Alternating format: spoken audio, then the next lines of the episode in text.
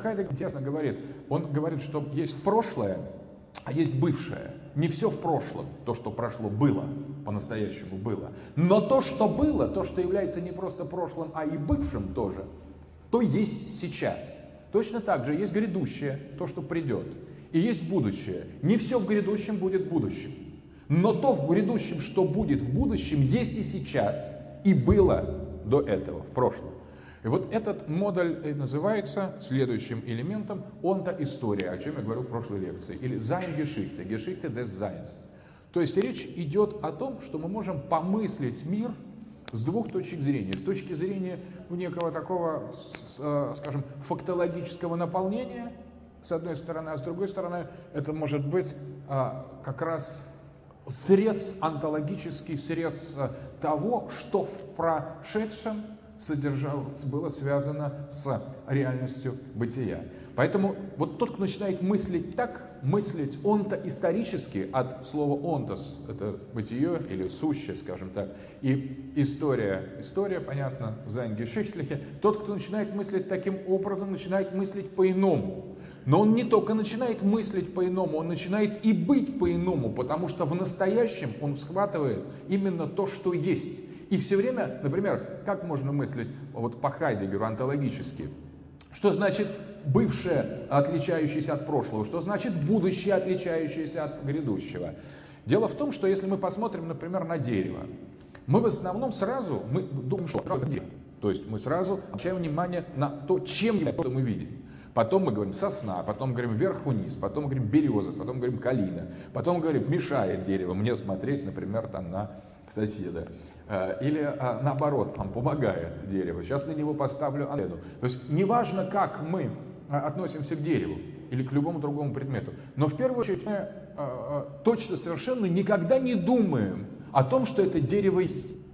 Мы считаем, ну, естественно, есть, раз оно нам там, загораживает горизонт или наоборот радует глаз. Естественно, есть. Но никто, поскольку нам не говорит, что этого дерева нет, поэтому мы не защищаем, полагая, что это само собой разумеется. Это не само собой разумеется. То, что факт, что дерево есть, это фундаментальное та, философское таинство. Именно что оно есть. Не что есть дерево, а что от дерева есть. И вот тот, кто начинает различать в окружающем, в прошлом, бывшем, настоящем, самом себе и в предстоящем самому себе, вот это измерение быть, тут что тот погружается в контакт с тем, что Хайдегер называет сущим, заенда. То есть человек начинает мыслить через заенде и начинает приближаться к онтологическому, онтологическому уровню, вот к той он-то истории, начинает различать совершенно новые контуры того, что происходит вокруг. Второй пункт, вернее, третий пункт в прошлой лекции, это то, что э, история развертывания западноевропейской философии, соответственно, понимание западной истории, соответственно, как Хайдегер, кстати, в духе вполне естественного для любого европейца расизма говорит, у него западная история есть универсальная история. Кстати, расист может себе это позволить. Но дело в том, что так думают не только расисты, поскольку все западные люди расисты, они думают все так. Западная европейская история это есть история всего человечества. Так вот, не будем сейчас осуждать или обсуждать эту тему дальше. Хайдегер говорит, что смысл и содержание истории вообще истории как таковой, и истории философии, как сути истории как таковой, заключается в забвении о бытии. То есть на самом деле в начале этот этап происходит, человек, люди, философы забывают о разнице между бытием и сущим, а Sein Seiende, потом они забывают о Seiende в целом, потом они забывают уже задать этот вопрос о том, что такое бытие или онтологический аргумент, полностью переходя в сферу определенных технологических условий. Хайдегер отыскивает смысл э, этой деструктивной с точки зрения бытия позиции в аномалии человека, который является, согласно э, Хайдегеру, таким как бы носителем разрушительного начала, выпавшим из общего строя сущего, который несет этому сущему смерть. А, поэтому, собственно говоря, Хайдгер опять рассматривает, как человек приходит к убийству бытия, забвению о бытию, к убийству и смерти Бога, как одному, одному из, скажем, представлений о бытии на определенном этапе исторического развития. Так вот, эм, и Хайдегер постоянно подчеркивает, что вот действуя таким образом, разрушая все на своем пути, забывая о собственном предназначении, о бытии, человек исполняет свою миссию. Точно, очень фундаментально, очень интересно. То есть не просто это аномалия, не просто это отклонение. В этом антилогичном действии проявляется смысл и вектор заангажирования. Он-то история, действуя в человеке, через человека, в бытии, на самом деле приходит к тому, что э, Ницше назвал царством европейского нигилизма. Поэтому это тоже закономерный этап развития. Тем не менее, это забвение бытия, это утрата бытия. Мы говорили а, также в предшествии лекции о том, что Хайдегер считал, что было великое начало, заложенное в пресократиках, в философии до Сократиков.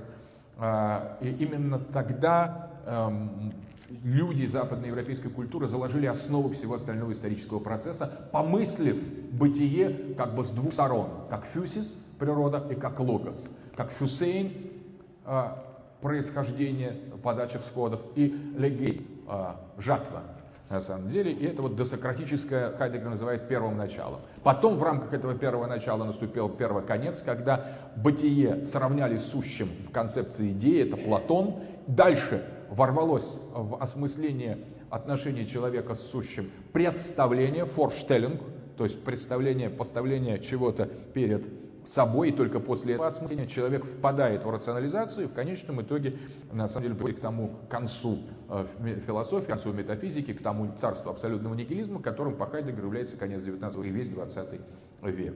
И в этот момент Хайдегер говорит о новом начале, о том, что вот первое начало, начавшееся с Сократиков, до Сократиков, вернее, трансформируешься через великий конец в Платоне, дошедшего до предела в Декарте с его когита эрго сум, когда представление подменило собой всю онтологическую проблематику уже, и кроме как рациональных аргументов онтологии ничем больше не оперировала, ну и, как бы сказать, высоты гегельского а, философской проблематики, но в рамках этой концептуализации, концептуализации в рамках форштеллинга представлений, и, соответственно, Ницше, смерть Бога и сам Хайдегер, который считался, в общем, на самом деле фигурой очень интересной, фигурой, которая завершает западноевропейскую философию в своей сущности проблематики. Но тут Хайдегер, видимо, считал себя еще кое-кем. Он считал, что одновременно он начинает новый цикл этой западноевропейской философии. В центре этого цикла он ставил такую вещь – эрайгнис. Эрайгнис как событие. Об этом мы сегодня немножко подробнее поговорим. Вот э, это новое начало, второе начало, Цвайте Анфанг. Хайдгер считал своей главной миссией, то есть завершить историю философии, начавшуюся до Сократиков и закончившуюся на Ницше, и, по сути дела, бросить призыв к новому, новому, новому порядку философии, вообще новому порядку бытия. Хайдгер вообще полагал, думаю, что считал себя э, таким, на самом деле, не просто даже посвященным, а ультрапророком, человеком, закрывающий один цикл бытия, истории бытия, Зайнгешихта, и открывающий другой.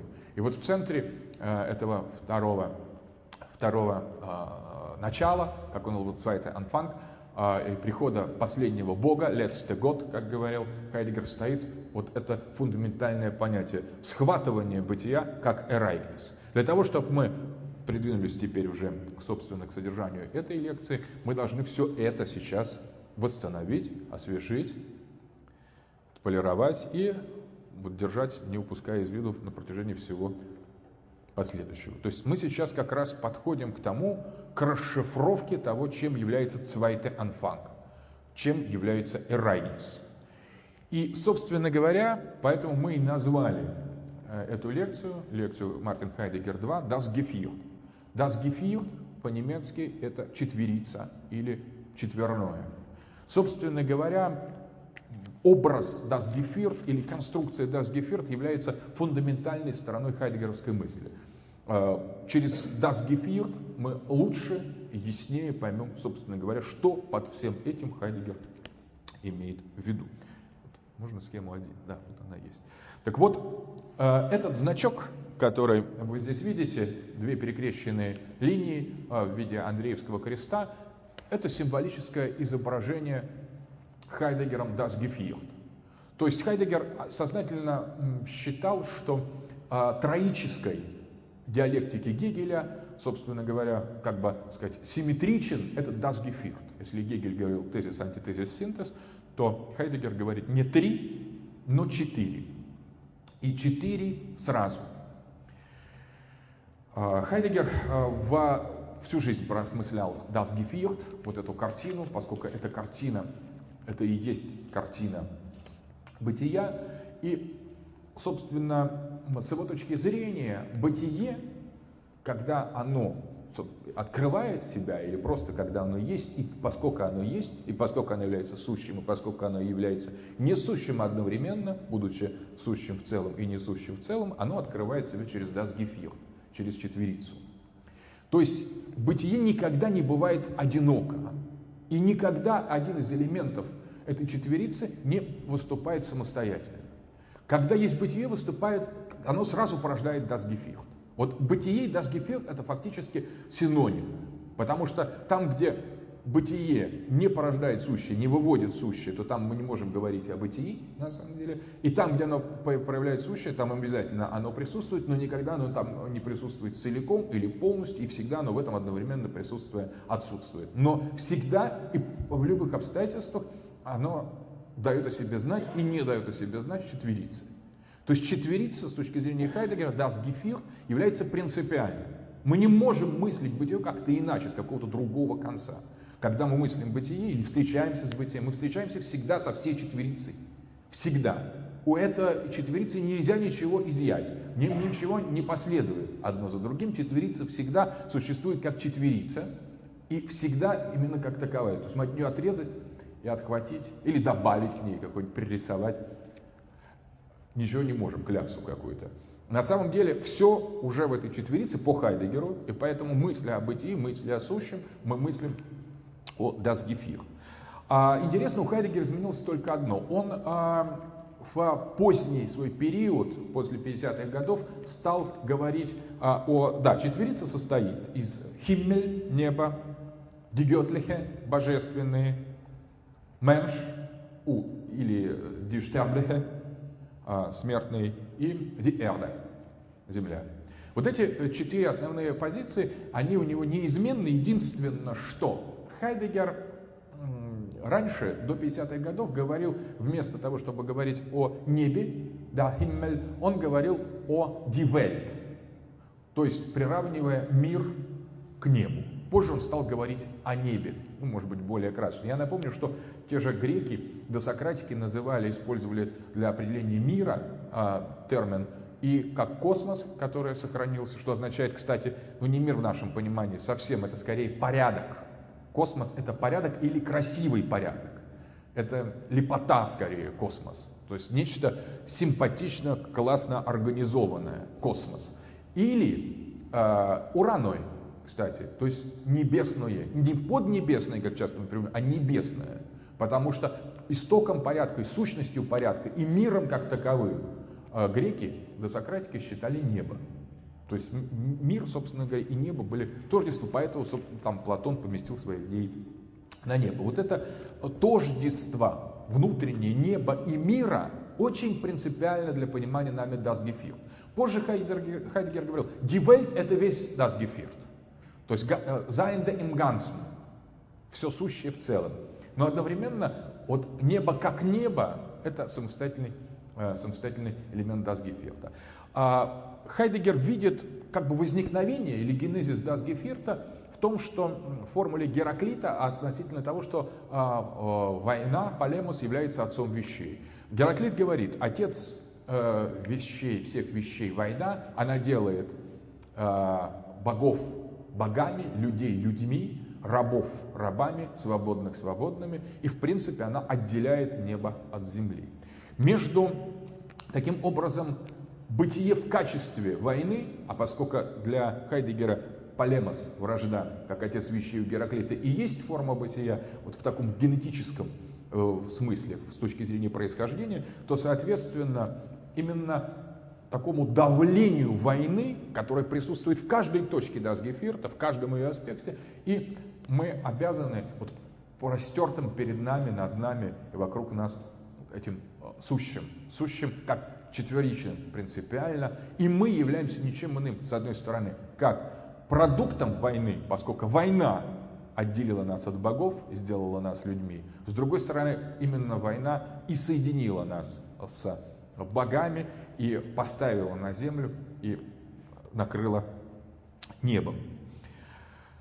А, небо а, – это а, как бы то, что дает порядок, то, что делает все тем, чем оно есть. Оно, их, оно высвечивает, оно определяет, оно устраивает, оно снабжает мир и части мира, сущие тем, что Хайдегер называл «девюрне», то есть их достоинством, аксиос. Оно делает вещь ценной не благодаря тому, что эта вещь есть именно сама, она сама и определяет тайно, таинственно ее внутреннее достоинство.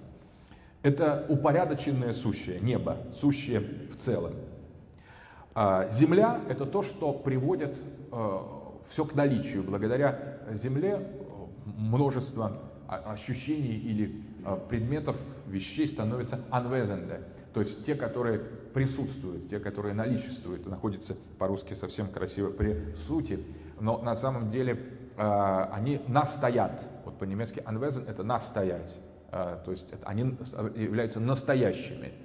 А, благодаря небу земли являются, э, вещи являются тем, чем они есть, а благодаря земле они являются настоящими вещами. Они под, принадлежат а, миру, они растянуты, они присутствуют.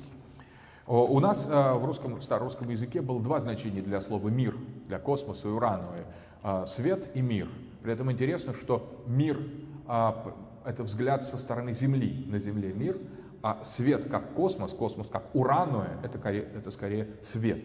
Поэтому свет такой, может быть, э, два э, имени, которые также можно соотнести между Землей э, и небом. Дальше. Божественные и люди, которые являются полюсами а, а, другой оси. Хайдгер очень осторожно употребляет слово «бог».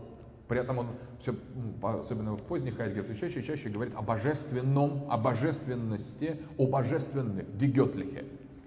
Это очень важное явление, это сущности, которые фундаментально необходимы дасгефирту, но постоянно избегают такой четкой и ясной дефиниции. Вот если человек, все же как мыслящее существо, постоянно в Дасгеферте присутствует, и его наличие для нас несомненно, то богам свойственно убегать. Отсюда аталанта фугиенс.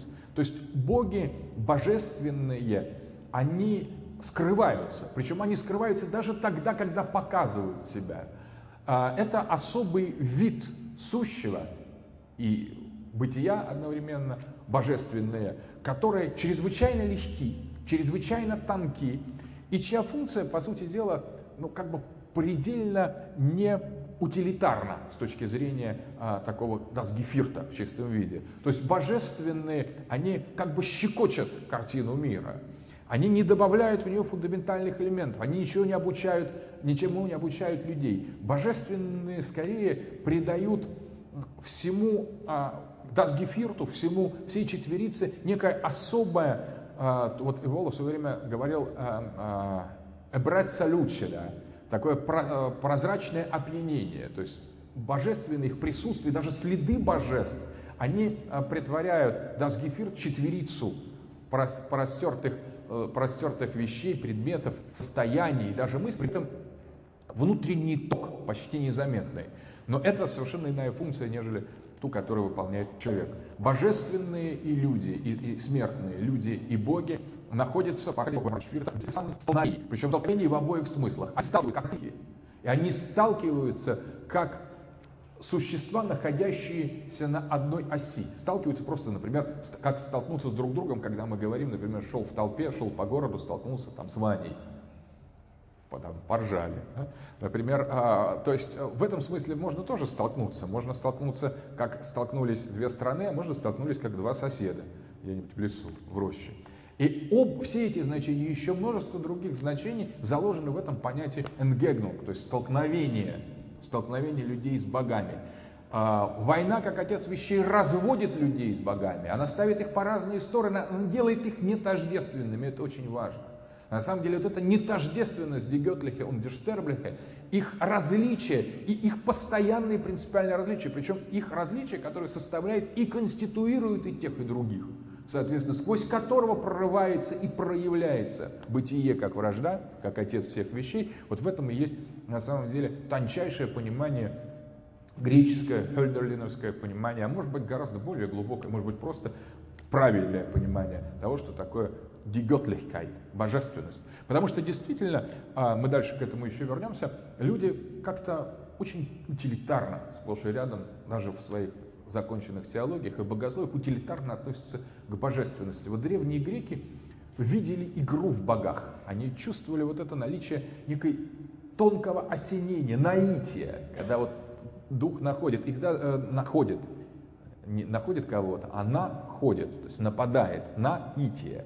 Он берет и как бы сверху вас изымает из этой реальности тонко. Не случайно вот в Библии, в э, истории с пророком Ильей, помните, когда ему явился Бог э, в гласе хлада тонко. И там идут по, по упоминанию, что не в трусе Господь, то есть не в землетрясении Господь, не в, не в огне Господь, не, не в какой-то в буре Господь, не в камнях Господь, а в очень тонком, хладном ветерке, почти беззвучном, неощутимом. Вот в этом описании из Библии э, как раз такое очень верное понимание божества. Тонкий хлад. Хлад, хлад тонок. И вот этот хлад тонок – это стихия э, божественного, Дигетлихи.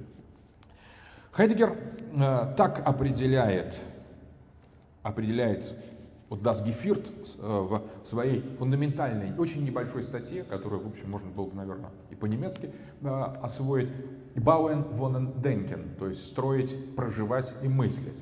Die Erde ist die dienende, tragende, die blühend, fruchtende, hingebreitet in Gestein und Gewässer, aufgehen zu Gewächs und Getier, sagen wir Erde, dann denken wir schon die anderen drei mit, doch wir bedenken nicht die Einfalt der vier.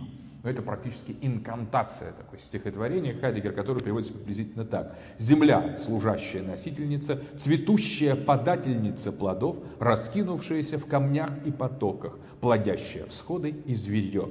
Мы говорим «земля», но думаем и об остальных трех, так как однобоко мыслить четверицу Асгефир нельзя. О, о небе, что пишет Хайдегер – в том же самом ритме поэтическом. Der Himmel ist der wölbende Sonnengang, der Gestalt wechselnde Mondlauf, der wandernde Glanz der Gestirne, die Zeiten des Jahres und ihre Wände, Licht und Dämmer des Tages, Dunkel und Helle der Nacht, das Wirkliche und Unwirtliche der Wetter, Volkenzug und blauende Tiefe des Äthers. Sagen wir Himmel, dann denken wir schon die anderen drei mit Doch wir bedenken nicht die Einfalt dafür. Стихотворение.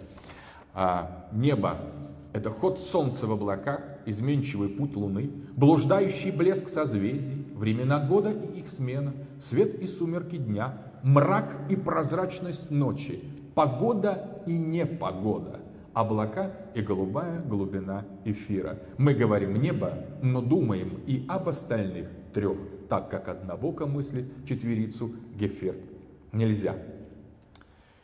Теперь божественно, как он определяет Хай, Хайдегер. Die Göttlichen sind die winkende Botten der Gottheit. Aus dem heiligen Walten dieser erscheint der Gott in seine Gegenwart oder er entzieht sich in seine Verhüllung. Nennen wir die Göttlichen, dann denken wir schon die anderen drei mit, doch wir bedenken nicht die Einfalt der vier. Как вы уже можете, еще будет описание Штерблиха, смертных, но на последней, э, на последней фразе Nennen wir die Göttlichen, nennen wir die, der Himmel, nennen wir die Erde, dann denken wir schon die anderen drei mit, doch nicht ein Fall. Как на концерте можно также подпевать. Doch wir bedenken nicht die Einfall der vier. Переводится это приблизительно так. Божественные несут нам весть подмигивающего божества. Из священного владычества божества являет свое настоящее Бог или удаляется в свое сокрытие.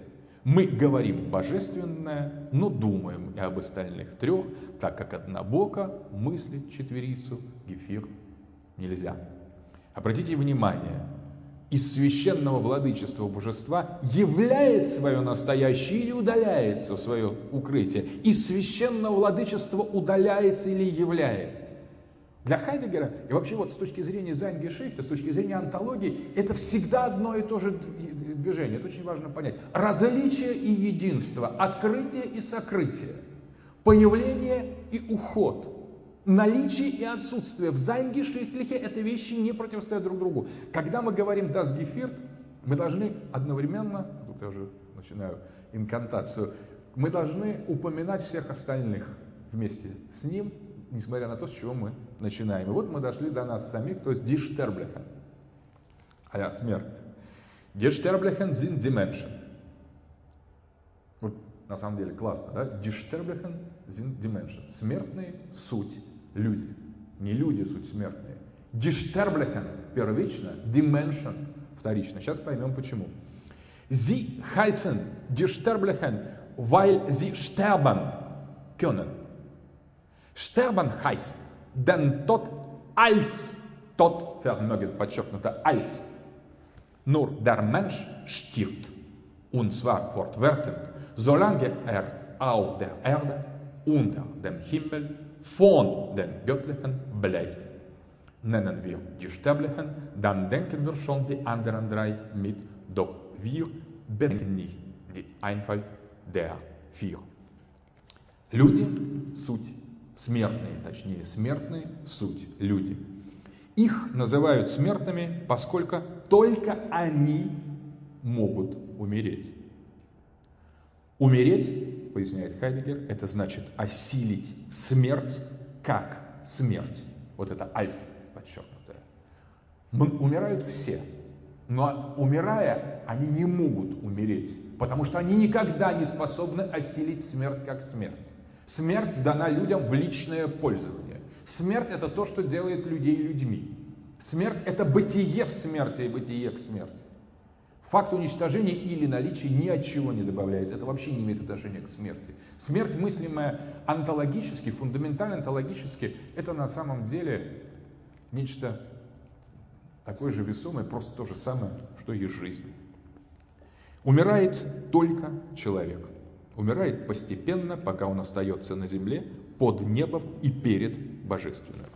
Мы говорим смертный, но думаем и об остальных трех – так как однобоко мыслить четверицу Гефир нельзя. Ну, это, пожалуй, э, вот описание, описание э, Гефирта словами самого Хайдегера. Что, о чем, что нам рассказали? О том, что на самом деле если нельзя мыслить однобоко четверицу, то есть нельзя никогда мыслить что-то одно в четверицу, соответственно, соответственно, любое упоминание о земле, небе, богах или человеке вызывает автоматически, сразу, немедленно присутствие, причем именно присутствие, от сути отрывания и в суть погружения, одновременно присутствие, что это означает, присутствие всех остальных вот э, задачи, еще Хайдгер говорит, смертные живут в той мере, в какой они, будучи смертными, ведут способность умереть к благой смерти, а не к пустому исчезновению и не к бессмысленной задержке в земном пребывании. В спасении земли, в восприятии неба, ожидании божественных и в направлении своей жизни к смерти сбывается проживание как четверичное украшение четверицы, то есть das Gefühl. Таким образом, а, речь идет о том, что, может, теперь вторую схему. Речь идет о том, что а, Хайдегер определил Gefühl в этом восприятии на самом деле как, пожалуй, вообще онтологическую полноту возможности мыслить о сущем и мыслить о бытии. А, Хайдегер приводит э, э, интересный образ. На самом деле в конце жизни он стал уже писать каракули. Например, вот такие. Слово «Sein» Хайдегер писал только перечеркнутым. На самом деле, конечно, вот перечеркнутым, перечеркнутый «Sein» — это на самом деле, то, есть такое хорошее греческое, давно забытое слово «элампсис», то есть просветление, осветление. Когда мы говорим про просветление, сразу видим каких-то балбесов неоспиритуалистических. Но вот тогда, скажем, элампсис. И вот э, когда мы э, рисуем бытие таким образом, перечеркнутым, на самом деле, мы действительно попадаем в пик столкновения с какой-то колоссальной бездной всех смыслов сразу на самом деле, поскольку здесь мы видим, что бытия не, не бывает без четверицы. Что это перечеркнуто? Э, это Geviert на самом деле. И одновременно бытие, когда проявляет себя, оно порождает Geviert. Оно по-другому не может вообще писаться-то, не будучи перечеркнутым. И одновременно Бытие никогда не встречается нам отдельно само по себе. Как только мы фиксируемся на бытии, на Sein как таковом, das Geviert мгновенно манифестируется. И как только мы с бытием, то есть как только мы в событии, со-бытии, тут же мгновенно рождается das Geviert и закрывает это бытие собой. Как только бытие манифестирует себя через сущее, проявляет себя через сущее, оно скрывается, исчезает, зачеркивает само себя.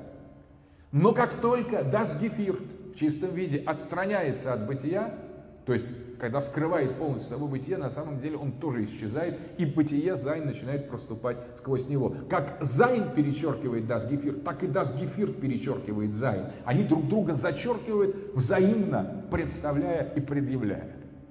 Вот как такой не диалектики, потому что, правда, диалектика тоже это два диалексис. Но на самом деле, вот как через четверное надо мыслить по Хайдегеру Зайн, бытие. И а, вот это, нет, наверное, ничего более фундаментального, чем этот знак. Я думаю, что вот какие правильные картины должны быть начертаны на наших хоругвях, потому что созерцая это, это das Geführt, мы созерцаем Зайн, мы созерцаем ничто. Здесь все имеет значение. И в частности, что этот крест был до э, схемы 3 у нас расположен правильным образом. А сейчас мы его расположили неправильно.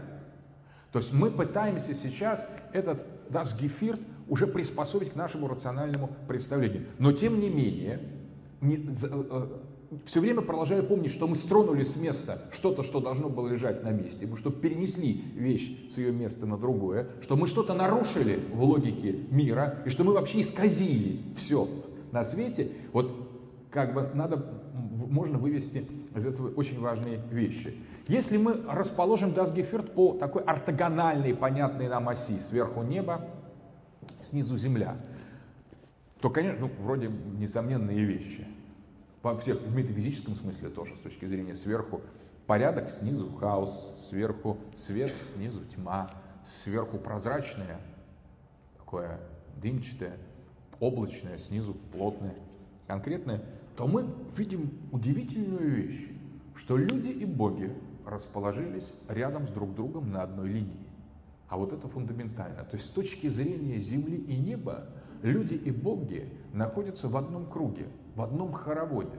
А поскольку здесь нет права и лева, то, строго говоря, где право, где лево различить невозможно. Боги и люди собрались вокруг света бытия, вокруг полемоса и водят фундаментальный хоровод. Они собрались, собрались на собрание, они живут рядом с людьми, они соседи. И вот это, конечно, фундаментально греческое понимание иерархии божественного.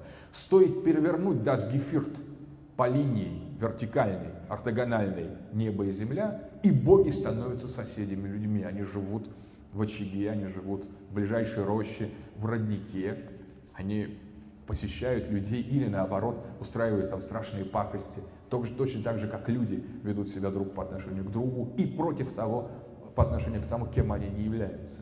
И вот это совместное событие людей и богов на одной плоскости – это одно из фундаментальнейших выводов Das Geführt, если только мы качнем это перекрестие в одну из сторон.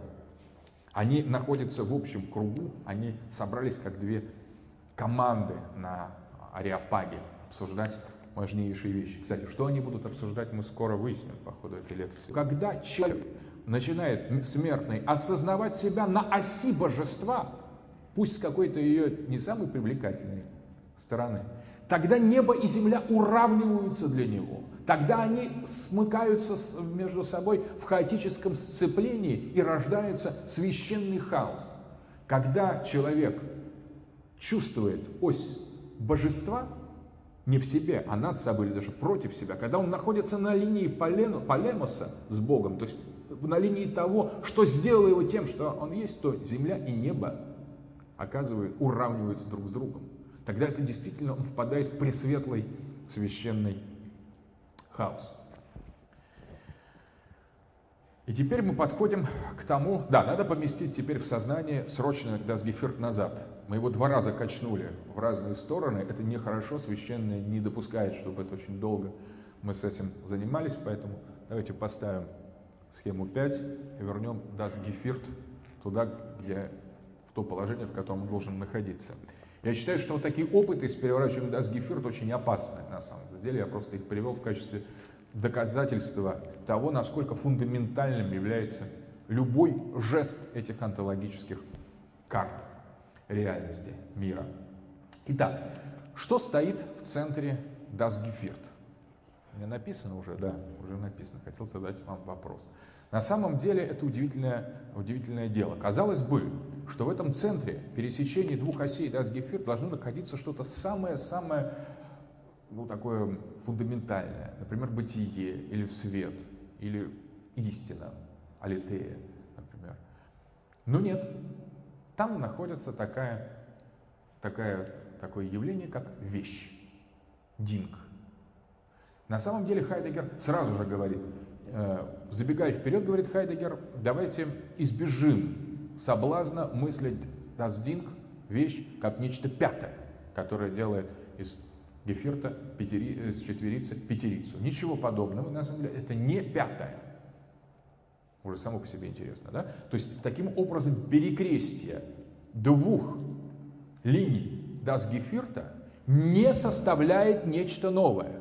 Это значит, эта точка не обладает никакой самостоятельностью. Значит, ее вне Гефирта, причем вне Гефирта как действующей динамической модели взаимодействия по обоим этим осям, причем в живом ритме, порожденным полемосом как лицом Зайн, то есть в рамках Зайнда и внутренней динамики вещи нет. Это вот фундаментально. Таким образом, вещь, вот это как раз то, с чего мы начинали.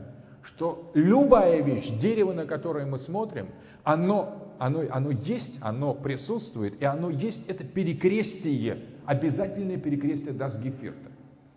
Поэтому правильно, а, фундаментально онтологически воспринимать любую вещь именно как это перекрестие, всегда выделяя обе эти линии. Вот тогда действительно вещь станет вещью. И именно вот почему говорится, что война это отец вещей.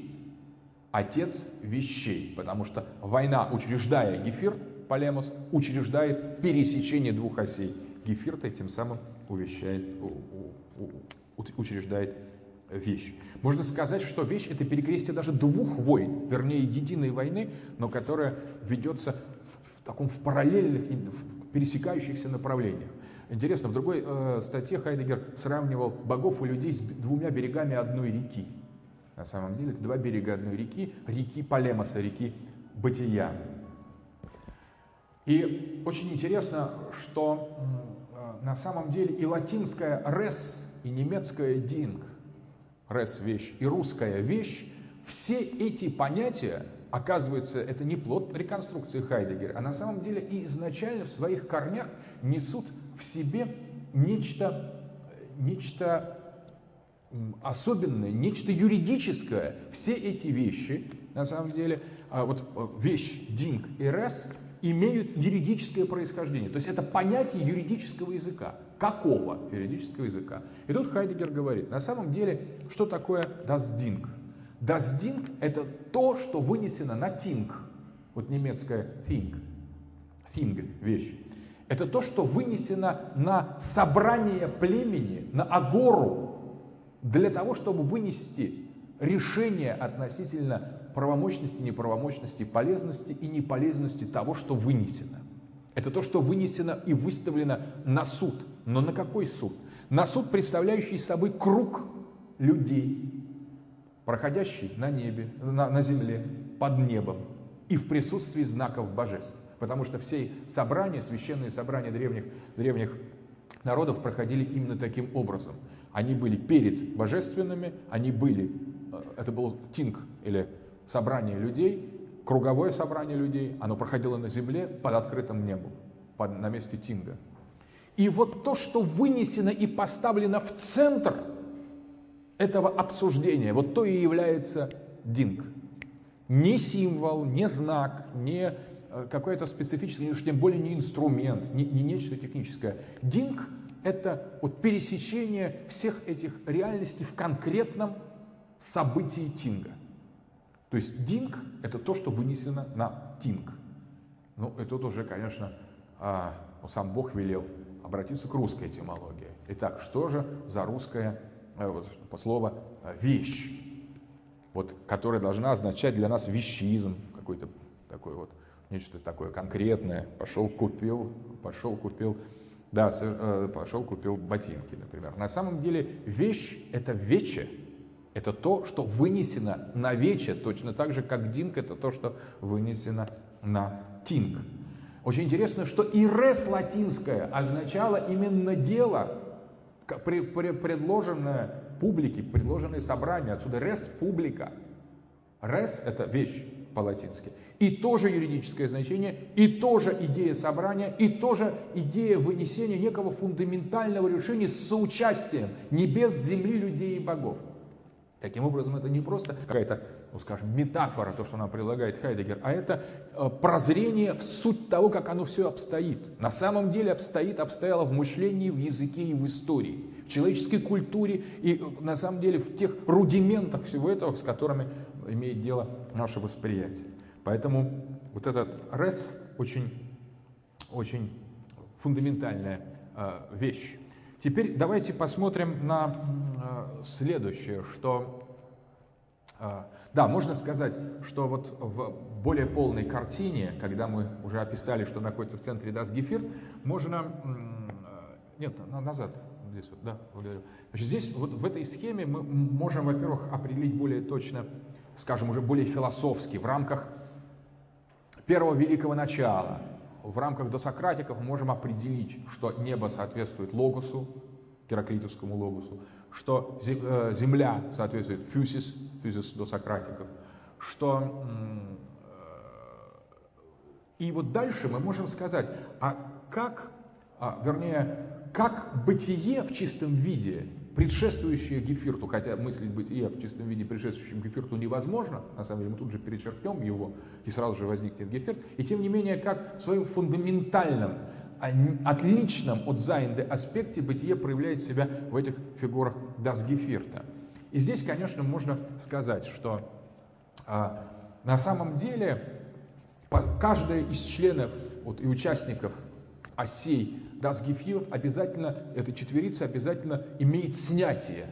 Снятие, стоящее глубже, чем оно само, данное в явлении, и одновременно совпадающее с его сутью. То есть, собственно говоря, а, все это не что иное, как существование Das Geführt, своей внутренней сути. И вот внутренняя суть может определяться по-разному у разных аспектов а, сущего. Небо сущ, сущностью, скажем, небо как параметра сущего является э, время. А, то есть без, время и, и небо или время и мир совпадают. И все они совпадают из этих понятий с понятием «sein». Поэтому в некотором случае Хайдегер говорит «sein ist Zeit». Он не противоречит себе, потому можно сказать, что да, Himmel ist Zeit. Что стоит, то есть как бы с обратной стороны неба стоит время. Что стоит с обратной стороны Земли? Или что составляет сущность Земли и проявляет себя через эту Землю? Обратная сторона, как всегда мы знаем у Хайдегера, это и есть та сторона. Потому что обратной строго стороны, строго говоря, стороны нет. Это и есть эта сторона, только увиденная как-то иначе. Или более правильно, или менее правильно, например. Все в одном, в одном высказывании. Что является обратной или сущностью, стороной сущностью Земли? Это бездна. Смотрите, время, а, именно небо делает вещи, а, вещи наличествующими. Оно говорит, что, что каждой вещи, что она есть. Она, небо дает э, вещам чтойность. Но одновременно через э, того, что она дает им чтойность, она временным образом их косит. И поэтому вещи растворяются и исчезают. Земля дает людям основания. Земля, земля является подставкой для вещей. Все вещи состоят из земли и стоят на земле. Очень интересно, что русское слово «созидание» происходит от древнерусского слова «сезди». «Сези». Это означало глина. Поэтому созидать, созиждить, это означает оглинить. Все, что творится, все, что созидается, творится из глины, то есть из земли. И вот в центре этой земли, которая является основой прочности постоянства и основой anwesenheit, то есть наличия, лежит бездна. Тоже поразительный момент, потому что бытие земли – это бытие бездны. И несмотря на то, что она все делает конкретным, сама по себе, э, вот ставя вещи, она их бросает. И наоборот, небо бросая вещи, предоставляя им быть самим собой, а, оно их подхватывает. Так бытие по-разному действует через гефирт и за его пределом через суть того, что в гефирте присутствует и участвует. А, сущность божественность, божественных – это игра, потому что боги несерьезные. И даже будучи серьезными, они всегда немножко шутят, потому что они легки. А, а сущность, сущностью человека – является воля, как его качество, и ничто. Все это, что мы сказали, бездна, время, игра, воля и ничто являются именами бытия. Сказать это, так же как сказать вражда, по Хайдегеру, это сказать бытие. И вот каждый из четвериц, каждый из четверицы включая внутреннюю сущность каждого из четверицы Дасгефилта, приносит в динг вещь, нечто свое. А человек, да, что приносит небо? Небо приносит в вещь Дасдинг вечность, э, в, в, э, чтойность. Сосна является сосной, потому что небо делает ее сосной, небо высветливает ее как сосну и, так, и, и дает ей ее упорядоченное, а, упорядоченное достоинство ее веда. А земля делает вещь наличествующую, она придает ей anwesenheit, то есть она ставит ее, она делает ее настоящей вещью. А небо делает вещь именно этой конкретной вещью и одновременно вещью, заключенной в общий строй всех вещей. Точно так же земля, которая объединяет эту вещь с другими вещами, потому что все вещи состоят из основы, одновременно она их разделяет, ставя их по местам. Таким образом, это двойное, двойное действие разделения и объединения с разных точек зрения, осуществляемых небом и землей в вещи. Что привносят дигетлихе, привносят дигетлихе божественные вещи. Они привносят в нее священное. Когда боги приближаются к вещи, эта вещь становится наделенной их тончайшими, невидимыми, неощутимыми вибрациями. Эта вещь становится хайлегединг. Хайликтум приносят боги в вещь из Гефирта. А что приносит человек в вещь? Вещь вот в этом фундаментальном теологическом понимании. Он приносит ее воспевание, он приносит ее имя, Имя не в смысле имения, то есть он не, не емлет еще вещь. В чистом гефирте человек поет поэтические вещи и пьет для того, чтобы петь на этом пути. А, в этом очень важный момент. Человек относится к вещи через язык.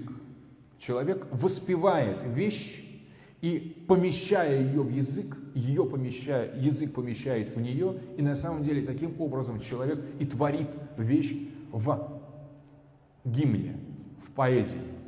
Творит именно, ставит туда, где она находится, между а, небом, землей, перед богами и воспетая самим собой. Поэтому с точки зрения Хайдегера а, сущность человеческого по отношению к вещам – это воспевание вещей, это гимн, это поэзия.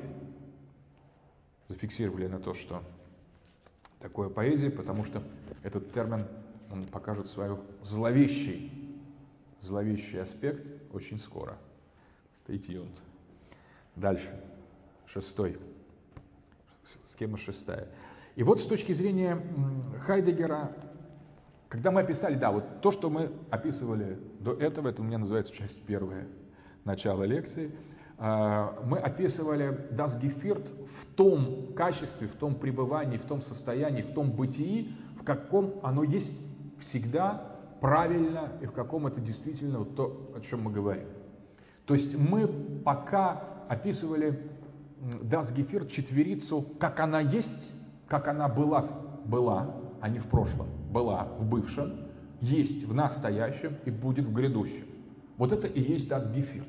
Das Geführt увиденный с фундаментально-онтологической точки зрения. Das Geführt четверица, схваченная через бытие, увиденная глазами бытия, предложенная бытием бытию. Это Geführt внутри фундаментально-онтологического. Но в какой-то момент, например, ну, может быть, сразу после Великого Начала, когда Geführt утвержден еще с маленькими-маленькими такими дополнениями, фюзис, логос, крошечными, еще не, никак не затемняющие природу и его структуру, уже начинает первый, первый элемент философского грехопадения, который по Хайдегеру определяется а, термином «Verwüstung». Замечательное слово «Verwüstung» от «die Wüste» – пустыня – Verwüstung – это опустынивание, аридизация. И вот дальше можно описать всю историю философии и всю историю мира, историю культуры, историю цивилизации как процесс фервюстунг. Фервюстунг чего? То есть что является объектом опустынивания? Ницше, понятно, да? Хайдегер ссылается на Ницше, когда тот провозгласил фундаментальную вещь в Альзош Праг Заратустра – пустыня растет. Пустыня растет. Что значит пустыня растет? Это означает в качественном фундаментально-онтологическом и зангешихтлихе смысле, означает опустынивание гефирта. Гефирт меняет свою структуру. Вот das гефирт начинает преодолевать в логике, в структуре западноевропейской философии определенные метаморфозы. И вот э, первым, первым ударом или первым признаком Фервустунга, таким отличивым, первым этапом Фервюстунга das Гефирта, то есть опустынивание четверицы, является философия Платона, то есть сократическая философия и позже Аристотеля. Что здесь происходит? На самом деле происходит ну, очень страшная по Хайдегеру, по Хайдегеру вещь. Все, все члены четверицы меняют свое качество, меняют свое название, меняют свое отношение. Во-первых, вместо, вместо неба, вместо бытия явленного через Зайнда im Ganze, через бытие в целом, запомним, что небо и вельт это практически синонимы в Дасгеферте, вместо этого возникает э, идея, платоновская идея эйдос, то есть нечто увиденное, увиденное онтологически, увиденное даже как-то на, на пике онтологического горизонта, но увиденное, мелькнувшее, схваченное и зафиксированное как таковое, если продолжать параболу символизма пещеры Платона из государства, его э, э, труда. Так вот, это увиденное, схваченное и зафиксированное, опять же, просветление, элампсис, на самом деле, энборгенхайт, алитея, э, от, открытость, несокрытость, вот она с точки зрения Хайдегера является первым таким, первым ударом по открытости Гефирту своему такому фундаментальным, фундаментальной сущности. И вот идея, которая отныне выступает как икона, как образ того, что находится за пределами этого неба или внутри предела, что является его сущностью, она же становится преградой. Казалось бы, почти то же самое. Мы уже сразу, когда говорили, что все в Геферте скрывает и скрывает, кроет, скрывает и скрывает одновременно чистый Sein, который находится внутри этого Geviert а, в самом этом Geviert е и является сам этим Geviert ом. Но одновременно здесь возникает с точки зрения Verwüstung а, новая модель открытия-сокрытия. Да, говорит Хайдегер, платонические идеи еще сохраняют контакт с бытием, на самом деле. Конечно, это самый светлый, самый фантастический, фантастический скол бытия.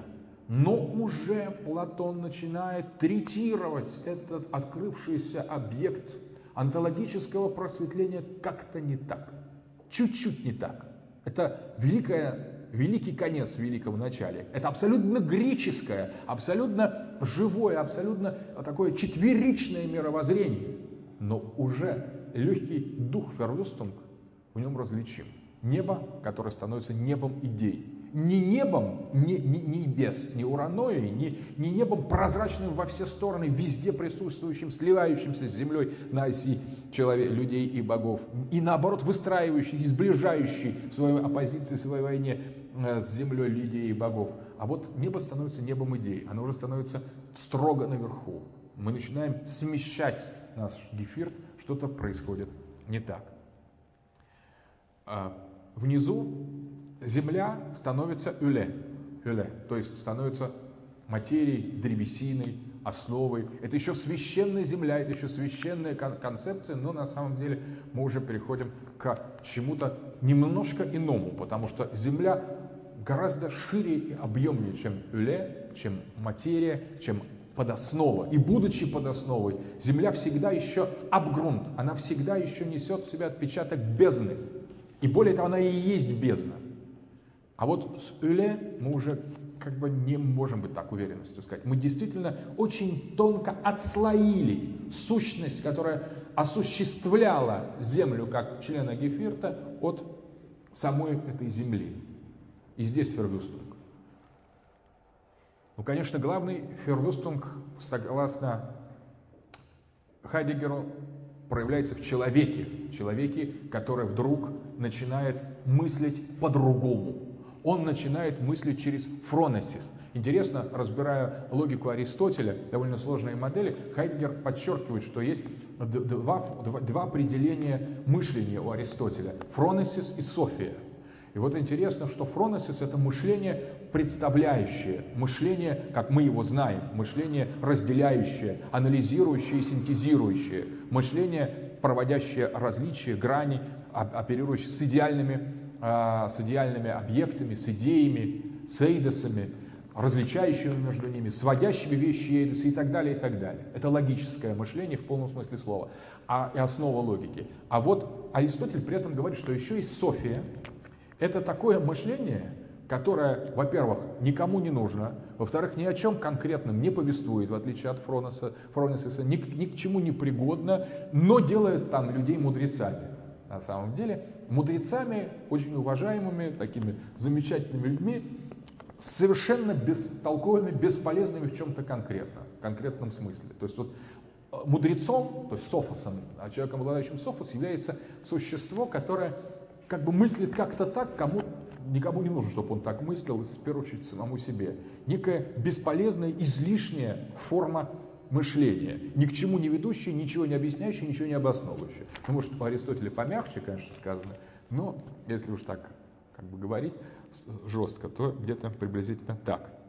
И вот таким образом а, полное представление и замены о предшествующего человека, который пел, человека Гомера, человека Пеана, а, человека гимна, на человека мыслящего, человека погруженного в фроносис, такого человека платонического и потом уже логического, аристотелевского, это, конечно, уже не просто а, как бы фервюстунг, а это уже дело, дело близко к концу. Когда Хайдегера, справедливо совершенно недавно, философ Доброхотов программе на нашем канале говорил, когда Хайдегера спросили, не боитесь ли вы, что э, атомная бомба взорвется, он сказал, она уже взорвалась в словах Парменида о тождестве бытия и мышления. На самом деле э, имеется в виду, сейчас не буду говорить, имеется в виду более подробно, имеется в виду, что фервюстунг начался тогда, уже настоящий фервюстунг, когда человек вместо воспевания вещи стал представлять вещи.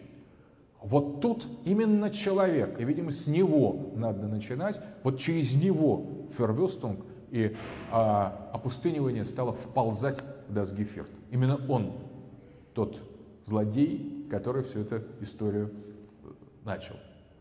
И что же произошло? Благодаря такому изменению Дасгефирта вещь превращается в нечто новое, в символ, на самом деле в символ, в знак. Возникает означающее означаемое, возникает идея и, и, как прообраз, вид, и конкретная, конкретный, конкретная вещь, конкретный, э, конкретный предмет. Все становится не самим собой в пересечении живого геферта, а указанием на что-то другое. И из этого происходит очень тонкая вещь. Боги убегают. Боги не выдерживают, им не нравятся представленные вещи, им не нравится баланс идей эйдосов и материальных предметов, и они отворачиваются и уходят от такой картины мира. Это конец греческих богов. И, кстати, Головин одной из лекций, много лет назад уже, говорил о том, что ходили слухи о похоронах Дианы, о том, что в конце греческого мира крестьяне, пейзаны видели мертвую Диану, которую оплакивали в Акханке. Таким образом, ну, может быть, не умирают боги как смертные, вот так, как смертные они не могут умереть, но уходят и убегают они точно в определенный момент. И когда человек погружается, начинает поганить даже гефирт своим форштеллингом, своим мышлением рациональным, когда он десакрализирует небо через Эйдос и землю через Хюля, тогда боги уходят. Но это еще греческое величие, это еще Великая Греция, это еще бытие дышит, и Зайнда есть, и все там очень хорошо. Хуже будет дальше. Вторая фаза Фервюстунг, схема 7. Ну, здесь уже, собственно говоря, а, мы видим следующее. Вспомните, чем занимался у нас человек по отношению к вещи в таком в правильном изначальном состоянии. Он пел вещь, он ее называл, он ее именовал. Это называлось по-гречески поэсис. Поэсис, вот это вот, про вспомнить об этом слове, означает созидать, творить.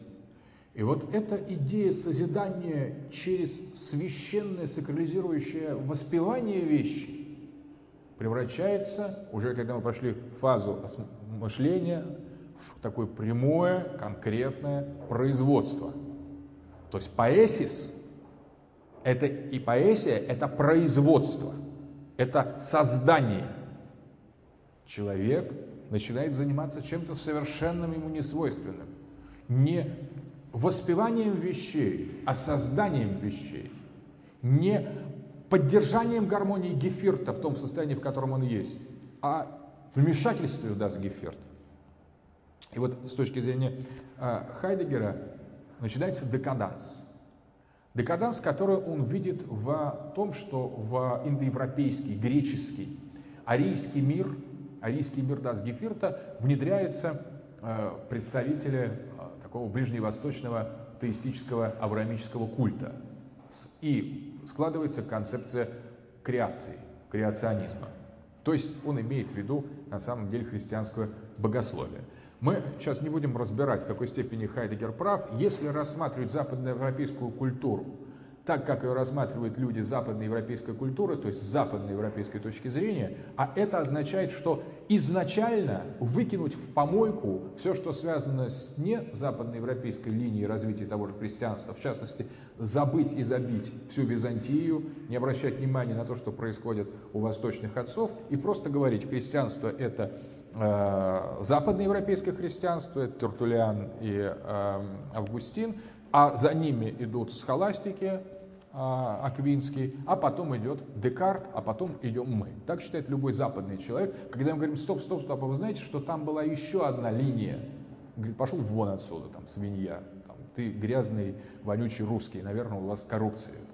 На самом деле никогда никто из западноевропейских интеллектуалов, включая гениев таких как Генон и Вола, никогда не признавали такой простейшей вещи, что бывает другая православная культура, другая, другое развитие греческой, греческой мысли, бывает другая бого, христианское богословие. Они сказать, с ума сошли, они просто это не слушают. Они говорят, у вас там были просто жестокие, ну да, вы там, кто-то даже скажет, хорошо, что вы там едите детей, там нормально. Есть такие парадоксалисты, там, лат, латерамоновцы или уайльдовцы. Нам нравятся русские, да, мы князь Зверев, вы там гоняете голых крестьянок, это очень хорошо, правильно. Там. То есть, э, а когда они говорят, ну как же там, поломай, они просто говорят, ну вы бредите, давайте о йоге поговорим. Вот йога есть, а э, Златоуста нет, на самом деле. Йога это близко, понятно, да. Йога, дервиши. Иными словами, я хочу подчеркнуть, что когда Хайди говорит о христианстве, он говорит о том, как западные люди говорят о христианстве, понимая под христианством западную версию христианства через то, во что западная версия христианства превратилась в Западной Европе в новое время. Ну, то есть, казалось бы, вы мне можете возразить, ну как же такой умный человек с таким большим кругозором, какой погружался в глубины антологии, он мог, так, так, как бы сказать, не знать таких элементарных вещей. Но, тем не менее, я думаю, что как, мне представляется, что это никак не умаляет гения и величия Хайдегера. Просто по ходу дела мы говорим, что э, на самом деле какие-то аспекты бытия, истории, мысли для него были совершенно не, ну, как бы сказать, вынесены за скобки эпохе. И, кстати, может быть, в какой-то лекции о Хайдегере мы вернемся о том, как тонко и близкие как тонко и близко можно свести между собой интуиции, собственно, православного богословия и хайдегеровскую фундаментальную антологию. Но не будем забегать вперед и просто рассказываем о том, как Хайдегер мыслил это и писал. А, он говорит, что в тот момент, когда появляется, когда боги ушли, вместо этого появляется Бог-творец. Бог-творец – это просто проекция наглого а, человека, который просто полностью все подмял под свое представление, а, на Дасгефирт. То есть этот Бог-творец является, с одной стороны, сущим, и Хайдегер прочитывает этот пассаж из Библии, «Хеашерахе, аз есть сущий, э, аз есть тот, кто есть». То есть э, он считает, что Бог это сущее. С другой стороны, он стоит над сущим, является творцом сущего, как сущего внизу. Но вот из этих парадоксов, из этого дуализма э, Хайдегер, конечно, делает вывод о том, что речь идет о философском и онтологическом недоразумении, о полном искажении Гефирта с точки зрения его реальной внутренней гармонии и динамики. Небо подменяется интеллигенциями, интеллигентия по латыни, то есть мыслящими ангелами, существами. Земля становится юдолью греха, которым, кстати, она никогда не была даже у Платона, никогда материя не, не, не ибонизировалась. Человек становится моральным существом, постоянно делающий рациональный выбор между добром и злом, а вещь э, – это нечто, что сотворено либо Богом, либо человеком, либо совместно. То есть все превращается совершенно в новое. То есть вещь становится ens creatum. Ens creatum, то есть нечто сущее, созданное. А, и, собственно говоря, с точки зрения Хайдегера мы присутствуем при забвении вопроса о бытии, предшествующем сущем, при какой-то карикатуре на реальную онтологическую проблематику, и, соответственно, это следующая фаза Фервюстон. Следующая, третья фаза Фервюстон – это появление Рене Декарта. С точки зрения Хайдегера, тоже многие скажут, вот смотрите, как он любил Декарта, а Генон как его не любил. Хайдегер просто очень радовался, что наконец-то все пришло в фокус – с точки зрения его, между Платоном и, и Декартом существует просто период такой гнусной мистификации, что уже при Платоне все стало на свои места, и человеческое представление вытеснило любые онтологические возможности понимания Дасгефирта. Что Фервюстон, или взрыв атомной бомбы, произошел тогда, а не при э, Декарте. Декарт это просто оформил. Декарт честно все назвал своими именами, что есть только res cogitans, то есть мыслящая вещь это человек, то есть он же субъект, есть вещь как объект, объект, предмет, перед ним через его представление предложенное, и земля уже из, из грешной земли, хоть юдоли, но еще живой юдоли, превращается в res extensa, то есть в протяженность, некий пассивный аспект, аспект предстоящего перед нами, то то, перед чем стоит субъект, на самом деле, и то, что составляет сущность объекта. Тут подключается Ньютон, который говорит, что неба нет вообще, небо населено земными телами, то есть рекстестенса снизу, небо просто гасится к чертовой матери, говорят там консервные банки, потом для того, чтобы подтвердить правоту этого десакрализационного утверждения, туда отправляют э, космонавтов, белку, стрелку. И, соответственно, конечно, небо, вот в таком понимании, котором было в Геферте, или даже у Платона, или даже э, ангельского неба, конечно, ему ничего не остается. Это просто продолжение Земли, там, астероиды.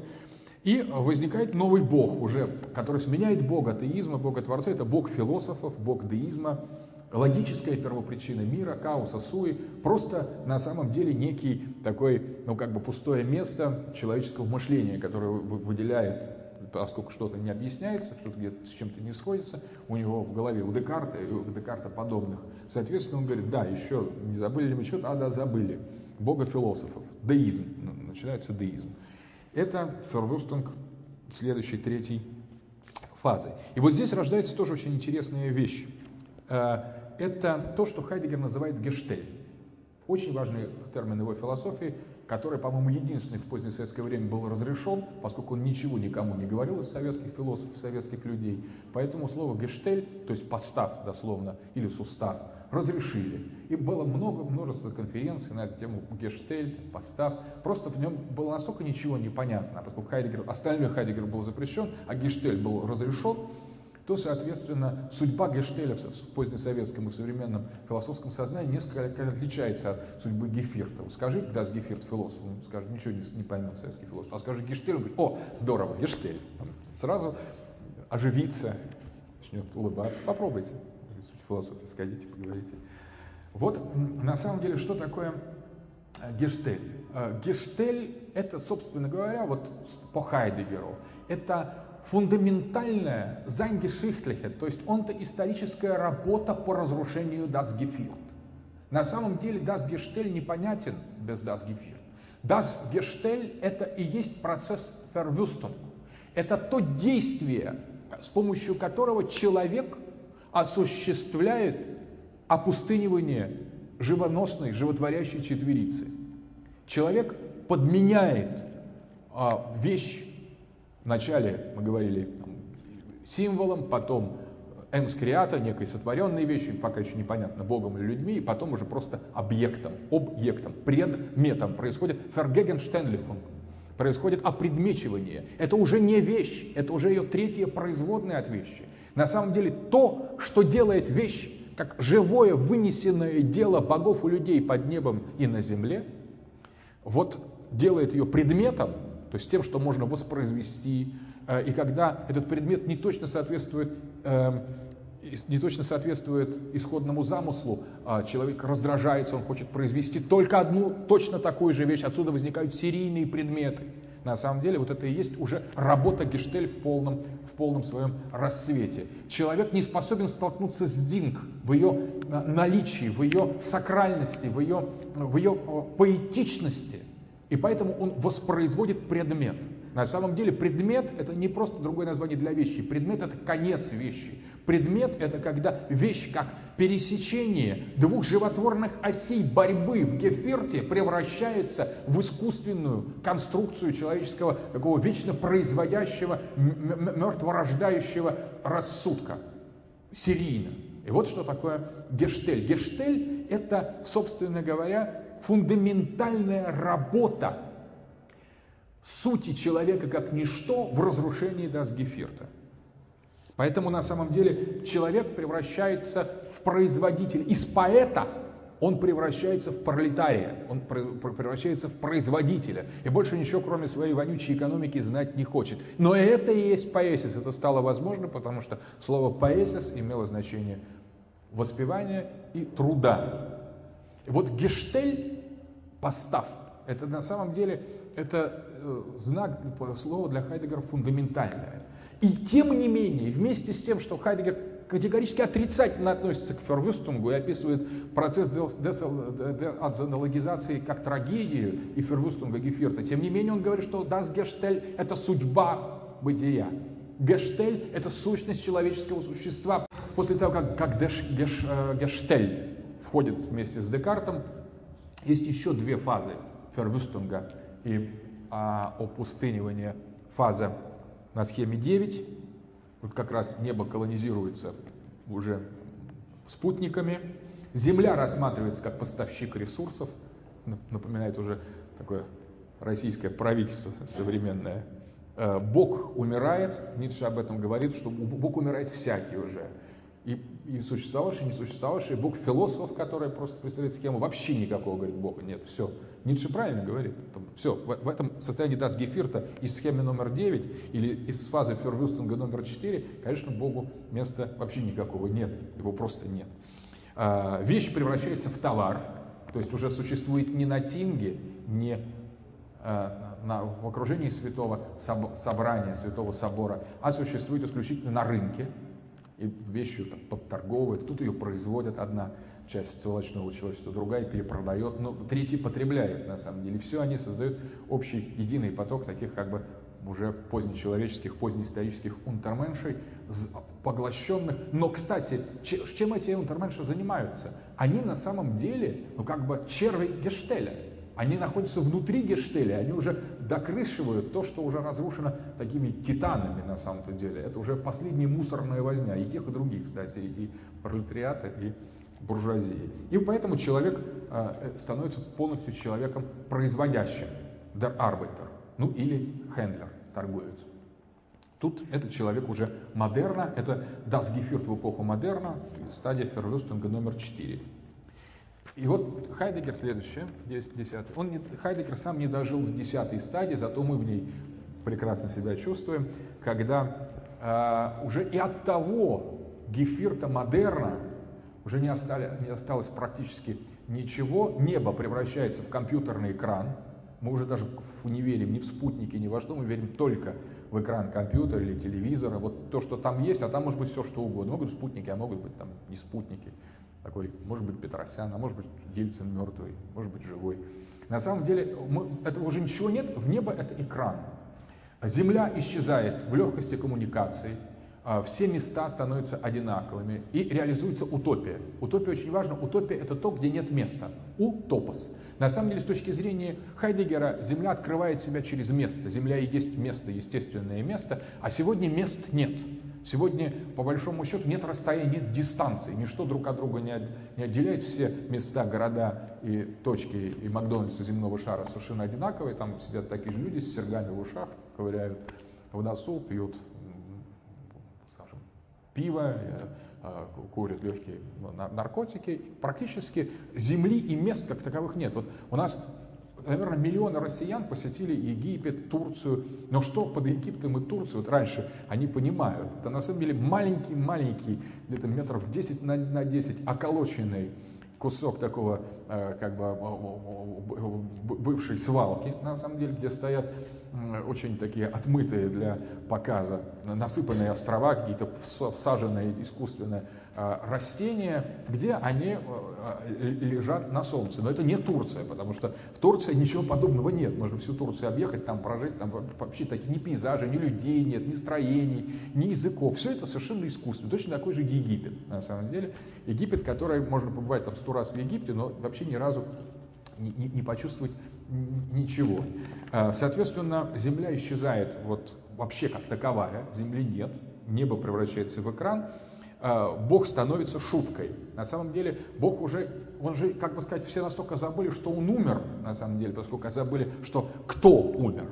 Когда а, он, Бог умер, еще было ныло пустое место, а потом перестало, на самом деле, ныть. И уже стало настолько все пофигу, что там есть, он умер, не умер, какая разница, подумали последние люди. И действительно сказали, а почему бы ему, если нам действительно все равно, почему это он умер, что это за трагизм такой.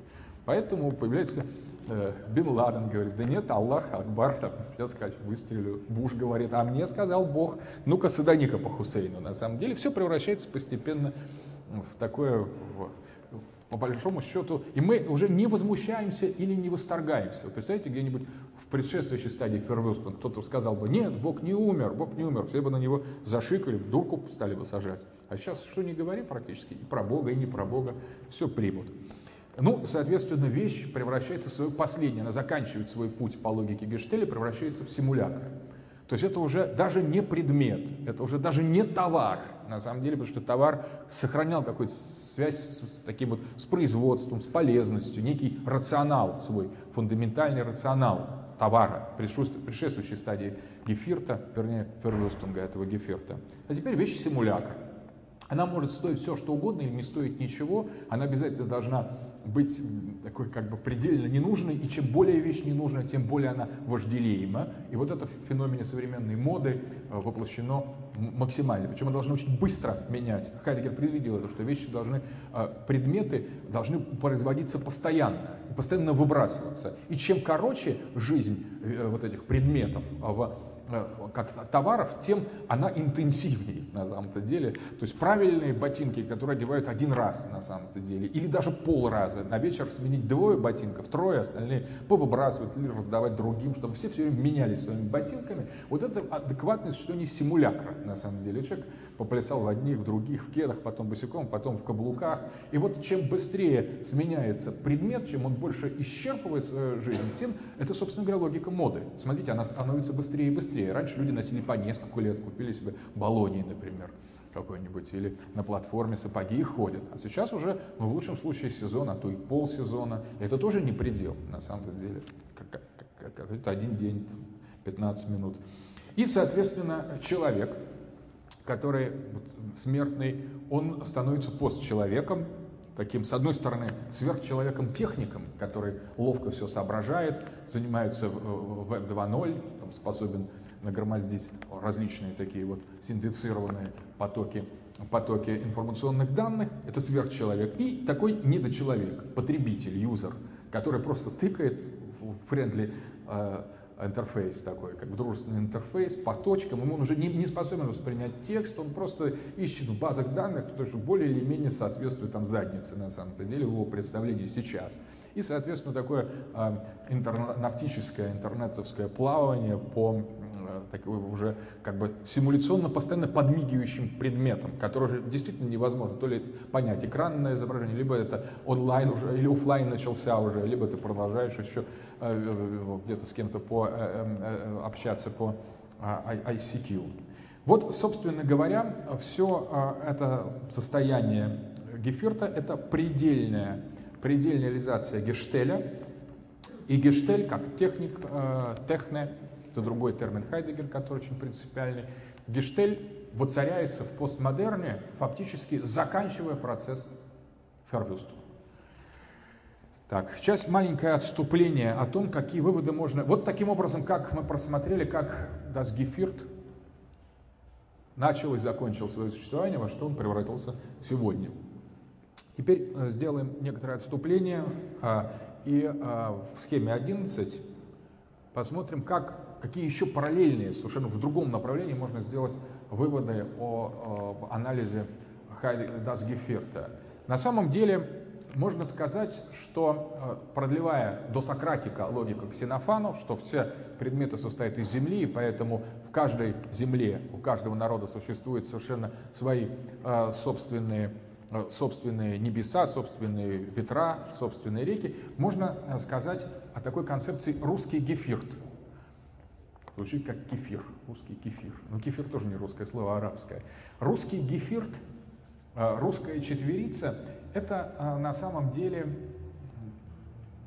а, очень, очень а, приемлемая даже с точки зрения хайдегерианской модели постановка вопроса, поскольку я говорил на первой лекции, что Хайдегер сам сочетал понятие земли будущего с, тайной, с тайным смыслом русскости. И, соответственно, а немцев он соотносил с Дивельт. И вот борьбу между Россией и Германией Вторую мировую войну Хайдгер интерпретировал как схватку Welt und die Erde, которые обмениваются между собой определенными энергиями. И вот как раз земля и небо, земля русских и небо, или, скажем, Welt, мир немцев, это, собственно говоря, с его точки зрения, было антологическим содержанием Второй мировой войны. Соответственно, отнести народ или пространство к одной из этих категорий в рамках даже хайдегерианского подхода возможно. Он не продлевал, насколько мне известно, эту идею, а, хотя, будучи немецким э, патриотом, я думаю, что для него Deutsche Erde тоже имело огромное значение, как и Deutsche Himmel, по крайней мере для учителя Хюльгерлина это имело огромное значение. Соответственно, нам а, можно вполне а, использовать Гефирт уже в качестве национальной идеи. Где а, а, каждому из а, терминов Гефирта соответствует очень конкретное явление. То есть русская земля, понятая онтологически, одновременно как русская бездна, на самом деле это очень важно. Русские небеса, понятые как русское время, полнота русского времени, русское божество, ну это само за себя говорит, русский человек, как носитель русской воли и русского ничто, вот русское ничто это очень фундаментальная категория, я думаю, она связана и со спасовским согласием, с русскими нетовцами, и с э, русским нигилизмом, не случайно нигилизм термин употребил впервые э, Тургенев, и Ницше взял, кстати, его у Тургенева. Вот поэтому русский человек, как носитель русского, э, русской воли и русского ничто, это тоже фундаментальная категория. Ну и, соответственно, в центре нашего родного гефирта стоит русская вещь. Русская вещь, которая уже в двух томах моего, как моя книга, существует на полках у внимательных читателей нового поколения. Русская вещь, вот она и есть эта русская вещь, и, кстати, в ней, в этом эссе «Русская вещь» я как раз э, говорил о, э, как раз о том, что вещь, это надо понимать как весть. Э, как, и вот русская вещь э, – это то, та вещая вещь, которая вещает на вече. Вещие, то есть сакральные, священные вещи принесли боги, вещь вещает словами людей, с помощью людей, навечи, которые представляют собой гефирт, и находится в центре этого, этих скрещений. Вот эта живая вещь, живая русская вещь, является основой возможной такой полнотой национальной идеи. Национальная идея должна рисоваться по этим выкройкам. А, при этом, конечно, становится такой момент, что а, на самом деле явно, что такое отношение к гефирту, которое мы говорим, вот описываем сейчас в качестве русского гефирта, как-то фундаментально не соответствует с тем, что наше правительство мыслит о России, о русской земле как источнике газа и нефти, о русских небесах, каких-то защищенных спутниками, о русском человеке как э, там, технологии, каком-то, которому надо либо производить, либо торговать, либо потреблять. Вот любое э, использование. То есть вместо русской вещи они ставят русский предмет или уже скоро русский симулятор. На самом деле, вот здесь возникает явная, явная как бы оппозиция. Несмотря на то, что мы должны мыслить все не дуально, всегда недвойственно, тем не менее между русским гефиртом, воплощенным в нас, и русским гештелем, воплощенном в Российской Федерации, ее администрации, ее как бы навыках поведения существует фундаментальное противоречие. Но опять же, это противоречие, если оно будет только противоречие, да, мы ничего не изменим, мы окажемся в плену ложных, ложных отцветов. Мы сами станем рабами Гештеля. Для того, чтобы это противоречие между русским Гефиртом и русским Гештелем снять, необходимо осмыслить и то, и другое как тождественное, осмыслить и то, и другое как судьбоносное, как зайнгешихлихе, как антологическое и как, собственно говоря, русское. Потому что ни, ни в коем случае с точки зрения хайдегерианской модели нельзя постулировать чего-то другого. Это как раз продукт Гештеля в нас. Мы должны быть не рабами Гештеля, мы должны быть хозяевами Гештеля. Мы должны быть не рабами воли и могущества, мы должны быть господами воли и могущества. Вот тогда мы действительно способны осуществить э, самую важную задачу. Так вот, с одной стороны, можно сказать, что лозунг один наш лозунг один. Да здравствует русский гештель, долой. Да здравствует русский гефирт, долой русский гештель. Это первый шаг. А второй шаг – это русский гештель, русский гефирт одно и то же. Тут в последней части, которая называется «Мыслить постмодерн недуально». Что такое событие, гефирт и что такое радикальный субъект. Самое, а, пожалуй, интересное. На нашем а, политическом и методическом семинаре, который мы закрытым образом ведем в интернете, который дает очень интересные, на мой взгляд, плоды, мы уперлись в такую тему о четвертой политической теории, это имеет прямое отношение к Хайдегеру, и царстве симулякра. На самом деле мы уже как раз подошли а, к тому, что самая победа и одновременно фундаментальная фундаментальное изменение ситуации, то есть изменение ситуации, запрограммированной самой логикой бытия и данное нам бытием как одновременно свободный э, выбор, заключается в том, чтобы суметь помыслить постмодерн не дуально.